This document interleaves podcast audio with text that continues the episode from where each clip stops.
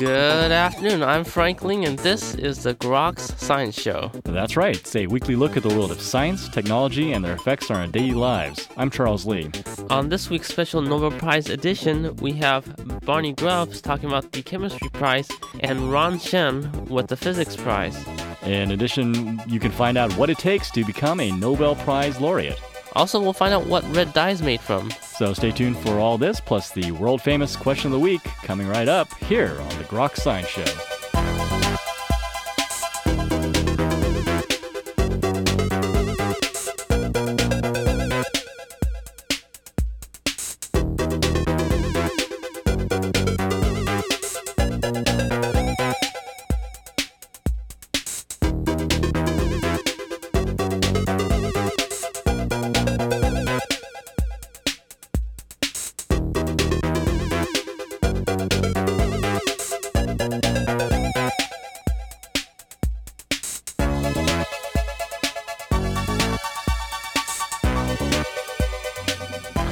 Welcome back to the Groks Science Show. I'm Frank Ling. And I guess that makes me Charles Lee. How you doing, Frank?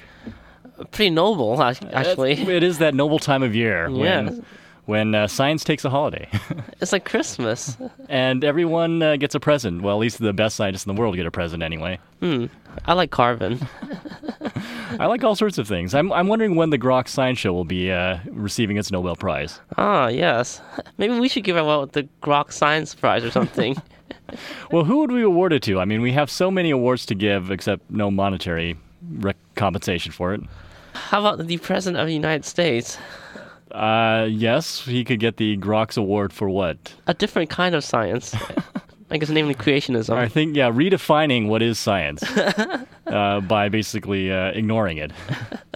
Uh, well, I mean, it's, it's pretty cool every year. I mean, I'm always excited to find out uh, who gets the uh, Nobel Prizes every year. And this Yeah. year, it's a great crop of people. Again, Again, I, I mean, uh, you know, a lot of them, of course, we can be expected to, but makes me want to be a scientist again. again, you know, I love science, but science doesn't love me. Hmm. Uh, very cool. So it looks like we have some pretty cool guests. So um, who's on the program today? Actually, a son of one of the uh, prize winners in chemistry, uh, Barney Grubbs, and also from Berkeley, uh, Ron Shen, to talk about the physics prize. All right, we're very cool. So uh, we'll look forward to that.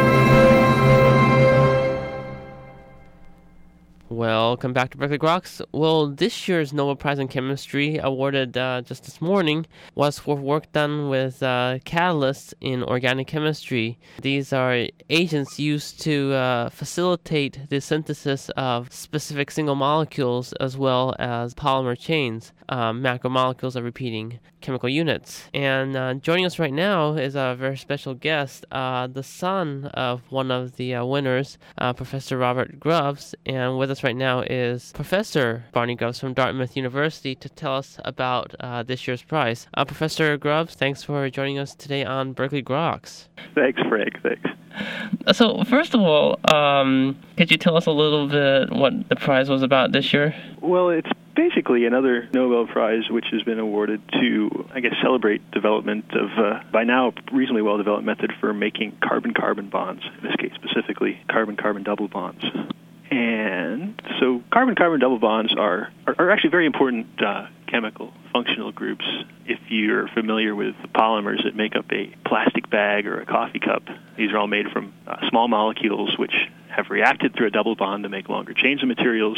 The catalysts that uh, the Nobel Prize is awarded for can make related types of polymers where there are double bonds along the backbone um, by a slightly different mechanism, but they can also be used to make a, a large number of other organic molecules um, which are useful for as, as, drugs or as pheromones or as insecticides, but also they can make polymers for materials like baseball bats and, and car bodies tanks for holding things, et cetera, et cetera. I understand one of the um, aspects of the chemistry involved was that you could actually carry out these reactions under very, um, so we say, mild conditions where you don't need um, uh, heavy solvents. How does exactly does that work?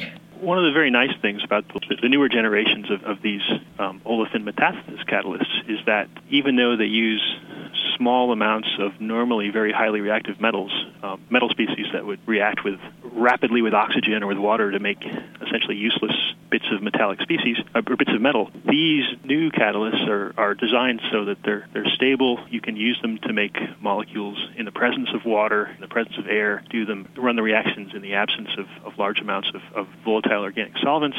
And so for these reasons, they're, they're much more efficient. You can make um, molecules and materials both efficiently using the sometimes relatively expensive metals, and you can also minimize the amount of waste, which you might ultimately have to pay to get rid of, or might be otherwise difficult to dispose of. Great. So um, we can ask you a couple questions about your dad. Um, what was it like growing up uh, in a household? Uh, were you inspired by him to become a chemist yourself? Well, it's always um, it's always interesting to look back on uh, on one's youth and one's uh, the way in which one interacts with one's parents as a as a child and a teenager and a young adult and as an older adult.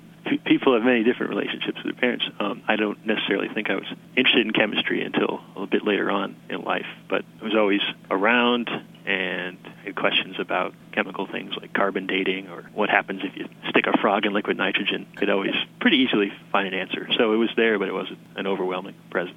I see. So um, now that there's more attention for these um, um, kinds of catalysts, uh, what do you think are some of the interesting developments that are happening in the field today? Well, I, I, I think the research groups are looking at using these systems. There are many different aspects of, of, of chemistry that are being affected by the, the catalysts. Uh, people are looking at making new polymeric materials.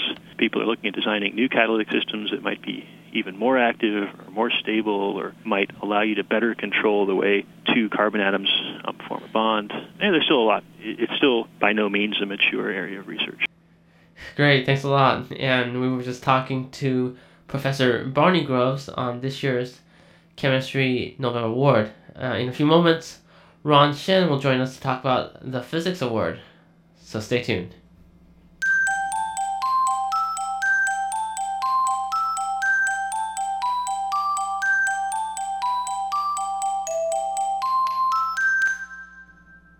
Well, this year's Nobel Prize in Physics was awarded uh, just yesterday for work in optical physics. And this year's awardees are Dr. John Hall, uh, Roy Glauber, and a German, Theodor Hänsch. And joining us right now is uh, Professor Ron Shen here at UC Berkeley to explain a little bit of the science behind it. Um, Professor Shen, thanks for joining us today. What exactly is uh, optical physics? Well, optics. You have, if you want to understand optics, uh, optics is part of the physics field. So uh, in the physics courses, optics is the part of uh, a, a, basic physics course that uh, we teach students. Optics is tremendously broad. What uh, you see things, how you see things, these are all optics. Mm-hmm.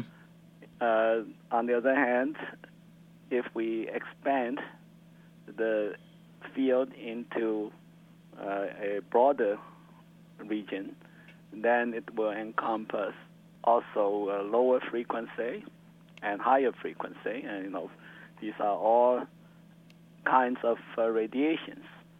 So optics is only a very narrow spectrum of the radiation that you can actually see by eyes. That's usually we call optics. But then it can be infrared optics, can be ultraviolet optics, can be X-ray optics. You know. Mm, um, just one last question here. Um, what are some of the applications uh, these discoveries have led to? Okay, first of all, Glauber's work is on theoretical aspect of uh, quantum properties of optics or quantum properties of uh, photons. Mm-hmm. And this is like, like laying the foundation for the quantum optics, counting photons and the behavior of photons and so on. Hänsch's work is uh, on using lasers to study all kinds of uh, fundamental phenomena, uh, what we call precision spectroscopy. Precision means with very, very high resolution in determining the frequency, the time, the distance. So one application of that is to uh, uh, is for the GPS. You know GPS. Yes. And that can make GPS uh, much m- more accurate. And the other is uh, clock. You can make the time much more accurate, measurement of time much more accurate. And Jan Hall's work is also somewhat similar and also touches upon all the fundamental physics measurements using lasers. So uh, I just want to say thank you very much. Okay. And that was Professor Ron Shen from UC Berkeley on this year's Physics Prize. Okay, that wasn't that really cool. Well, it's amazing. I mean, the Nobel Prizes every year, I just get so jazzed up. I want to, I don't know, go out and do some science. You know, one of these days we got to go to that party in Stockholm. I don't think I'd be invited, even if I'd won a Nobel Prize. I think they, we'll just mail you yours, is what they'll tell me. So I don't know how that works. It's like the Oscars, huh? Yeah, except without the glitz and glamour, I guess. Or the streakers. Yeah. or Joan Rivers commenting on uh, the attire that people wear. Anyway, so it's pretty cool. Um, I'm I'm kind of surprised actually at uh, what some of the Nobel prizes were awarded for this year. No, yeah, I totally did not expect any of them actually. Yeah, well, uh, who would have? Th- I mean, uh, we didn't have an interview on this, but the uh, biology medicine prize this year went to uh, the discovery of Helo- Helobacteria pylori, right? right, it was for uh, Robin Warren and uh, Barry Marshall in Australia. That's right. So congratulations to uh, those Australians down there, and um, Yeah, some more uh, prizes for the people on the other side of the equator. well, we need to increase like the density over there, otherwise the Earth will get lopsided from all the metals on the north northern hemisphere. hmm Uh, but it's certainly surprising. I didn't think uh, ulcer research uh, was uh, worthy of a Nobel Prize. Well, maybe it's actually a very serious disease or something that uh, I guess fortunately we don't, we're not affect, afflicted with. So, uh, Well, I have ulcers pretty much every day. is that from stress or is it from a It's- Helicobacter? it's because I don't have the Nobel Prize. yeah, that's pretty stressful. Yeah, I guess pretty much every day until you get the Nobel Prize is. Uh, well, also very uh, con- uh, good congratulations to all the people, of course, who won the chemistry prize. Uh, Oh, right. Uh, of course, uh, Robert Grubbs from Caltech. Yes, indeed, and uh, I guess we have sort of the uh, dubious honor of having actually taken organic chemistry from him back. Yeah, in the day. Chem 41, right? Chem 41. Well, I had the honor of sleeping through some of the, the courses, I guess. I had the honor of not going to most of them. What, 8 in the morning or something? yeah, that was a little bit painful, but um, and I'm I'm sure he's a brilliant scientist and everything, but uh, yeah, I suppose I just wasn't able to uh, comprehend his inimitable teaching style. Mhm. it was very dark in there. Ah, yes. Well, uh, certainly, if not a uh, profound teacher, at least a profound researcher, as evidenced by the Nobel Prize this year, hmm and uh, of course the the physics prize this year. Oh, yes. Uh, John Hall, Roy Glauber, Glauber and uh, Theodore Heinz. Indeed, for uh, a number of uh, actually two different types of discoveries. I guess related to optical physics. Yes, right. Uh, so very, uh, very fun stuff. And of course, uh, later in the week uh, we'll have the economics prize. Uh huh. And um, The peace and the literature. yes, so looking forward to those, even though it's not science per se. I guess economists claim that they're a science, but uh, hmm, sometimes I wonder. Uh, let's see. So, well, again, so congratulations uh, this year to all of the Nobel Prize recipients for. Yeah, uh, brings back the thrill of science, huh? again, it makes me want to go out and do some science. Not so much that I'm actually going to do it, but it does make me want to feel like I should do some science today. And hopefully, everyone out there will also feel the same way. Yes, everyone should be a postdoc at some point. Share the pain. That's right. So yeah, so coming up next, we'll uh, be talking with someone from the Exploratorium about the uh, traveling Nobel Prize exhibit that's coming through uh, the Bay Area.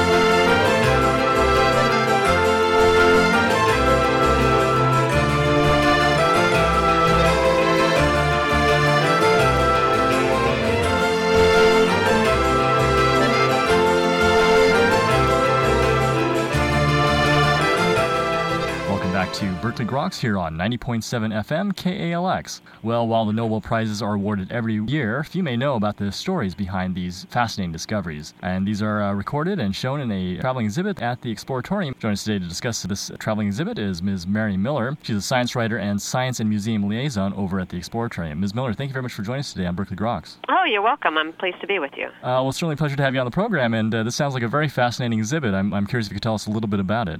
Yes, the exhibit is actually quite large for us. It takes up quite a lot of the back part of our museum. And the reason it's so big is because there have been 770 approximately Nobel laureates since the inception of this prize in very early 1900s. So obviously that's a lot of people. Um, not everybody is featured with their own story in the exhibition, but many of the famous and very interesting recipients of the science prizes, the peace prizes, and the literature prizes, they're represented with stories and film, and it's really about the people and um, their stories and importance that, that is featured in this exhibition. I see. I understand there's also a number of scientific artifacts from uh, labs of the people. Yes, um, there, uh, there, we actually have a Nobel medal. Hmm. Some of the other artifacts. There's one, actually, there's one interactive science exhibit that was donated by a Nobel laureate. But yes, a lot of them are various instruments and artifacts from the laboratories of the Nobel laureate. I see. And so, what, are some of the more uh, fascinating stories that you've uh, seen around there? Well, you know, there's a, a fascinating story about Einstein, who Hmm. Einstein is being honored this year because it's been a hundred years since he wrote his really very, very famous papers about relativity. But a lot of people don't know that Einstein was was somewhat of a controversial Nobel laureate because for many years uh, he was passed over. And part of the reason he was passed over is that Nobel prizes are normally not given to people who just think up theories. It's given to people who make discoveries. But Einstein actually made some discoveries as well, so he didn't get his Nobel Prize for his theories. He got his Nobel Prize for discovering mm. the nature of light, the photoelectric effect. Mm. And that's probably one of his most important contributions to science. But the Nobel Prizes are selected by a committee of five people, and sometimes it, things don't always go really smoothly for that. And eventually they right all of the wrongs. Any one particular year, you know, as I said, there, there are people who make the selection. So. Right. Right. So who knows what can happen? It's a very human process. Yes. Yeah. Uh, let's see. So I understand there's a number of science events that are also going on at. Yeah, I'm- we have some science lectures happening here. We've already had two, and they're on our website now as podcasts. Um, we had a, a lecture about the background of the Nobel Prize, about Alfred Nobel and his will, and how Nobel laureates are selected, and that was given by a Swedish professor named Anders Bárány. We had a lecture about Einstein and string theory. Coming up, we have an event with the Commonwealth Club, and it will be a conversation with Steven Chu, who is the new director for the Lawrence Berkeley Laboratory. And then finally, on lecture with a physicist named Douglas Osheroff, who's at Stanford. But we also have some events on the floor and book reading clubs, and all of our events are listed on our website. There's also been some other radio events and some other uh, lectures and things that are in the community. I see. Uh, so for people who want to check this out, what's your, what's your website address? Ah, yes. The, the website address is www.exploratorium.edu slash Nobel. And that will list all of the events and information on our open hours and the exhibition itself. Okay, and then after that, uh, it's traveling overseas. Then it will be traveling um, overseas. It came from New York and it's going to London, actually. Oh, okay. Well, I think it's very, it's interesting because in the Bay Area we have lots of actually quite a lot of Nobel laureates in, right. in the U.S. in general, and um, we love our Nobel laureates and we honor them. But it's interesting that in other countries the Nobel laureates they become almost rock stars. I, there was a recent Nobel laureate from Japan who got trailed by five TV crews everywhere he went when it was announced that he won the Nobel Prize. So uh, I think it gives us a little bit of perspective here that we may be somewhat blasé about our famous our famous scientists and uh, writers and Peace Prize recipients, but in other countries they they are um, treated like royalty. So maybe we ought to do a little bit more of that. I, I would agree. It's some uh, change of priorities, I think, is a Yeah. there you go. All right. Well, uh, Ms. Miller, I want to thank you very much for joining us today on Berkeley Groks and uh, telling us all about fascinating events going on at Exploratorium. Great, and it's a great exhibit, and we invite everybody to come see it.